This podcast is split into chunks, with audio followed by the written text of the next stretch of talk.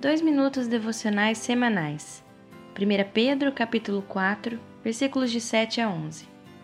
Vivemos como se a vida nessa terra fosse eterna, e por isso não amamos como se hoje fosse o último dia de nossas vidas.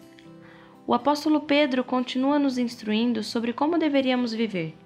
Ele traz um caráter de urgência ao nos lembrar que estamos correndo contra o tempo, o que nos faz entender que a eternidade não é aqui. Naquela época, alguns cristãos estavam sendo perseguidos e deveriam ser orientados e encorajados a permanecerem firmes na fé.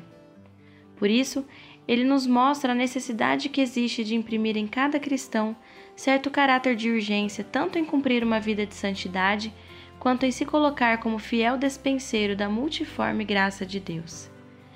Sabemos que o fim chegará, mas não sabemos o dia exato. Logo, nessa tensão, não podemos nos desesperar. Pelo contrário, devemos recorrer a Deus em oração, com sensatez e coerência, com os olhos fixos na eternidade.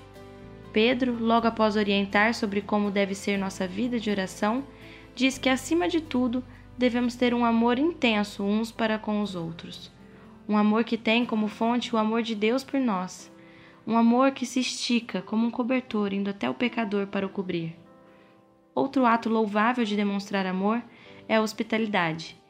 Aqui somos convocados mais uma vez a sermos bons mordomos do que Deus tem nos dado. Deus nos chama segundo a nossa vocação e devemos servir de acordo com o que recebemos, pois tudo o que somos faz parte do modo como Deus quer que expressemos a mensagem da salvação. O reino de Deus deve ser vivido hoje em todas as esferas de nossas vidas.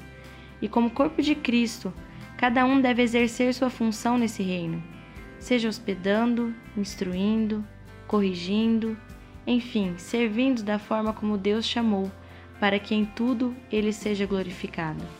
Sendo assim, como viveremos?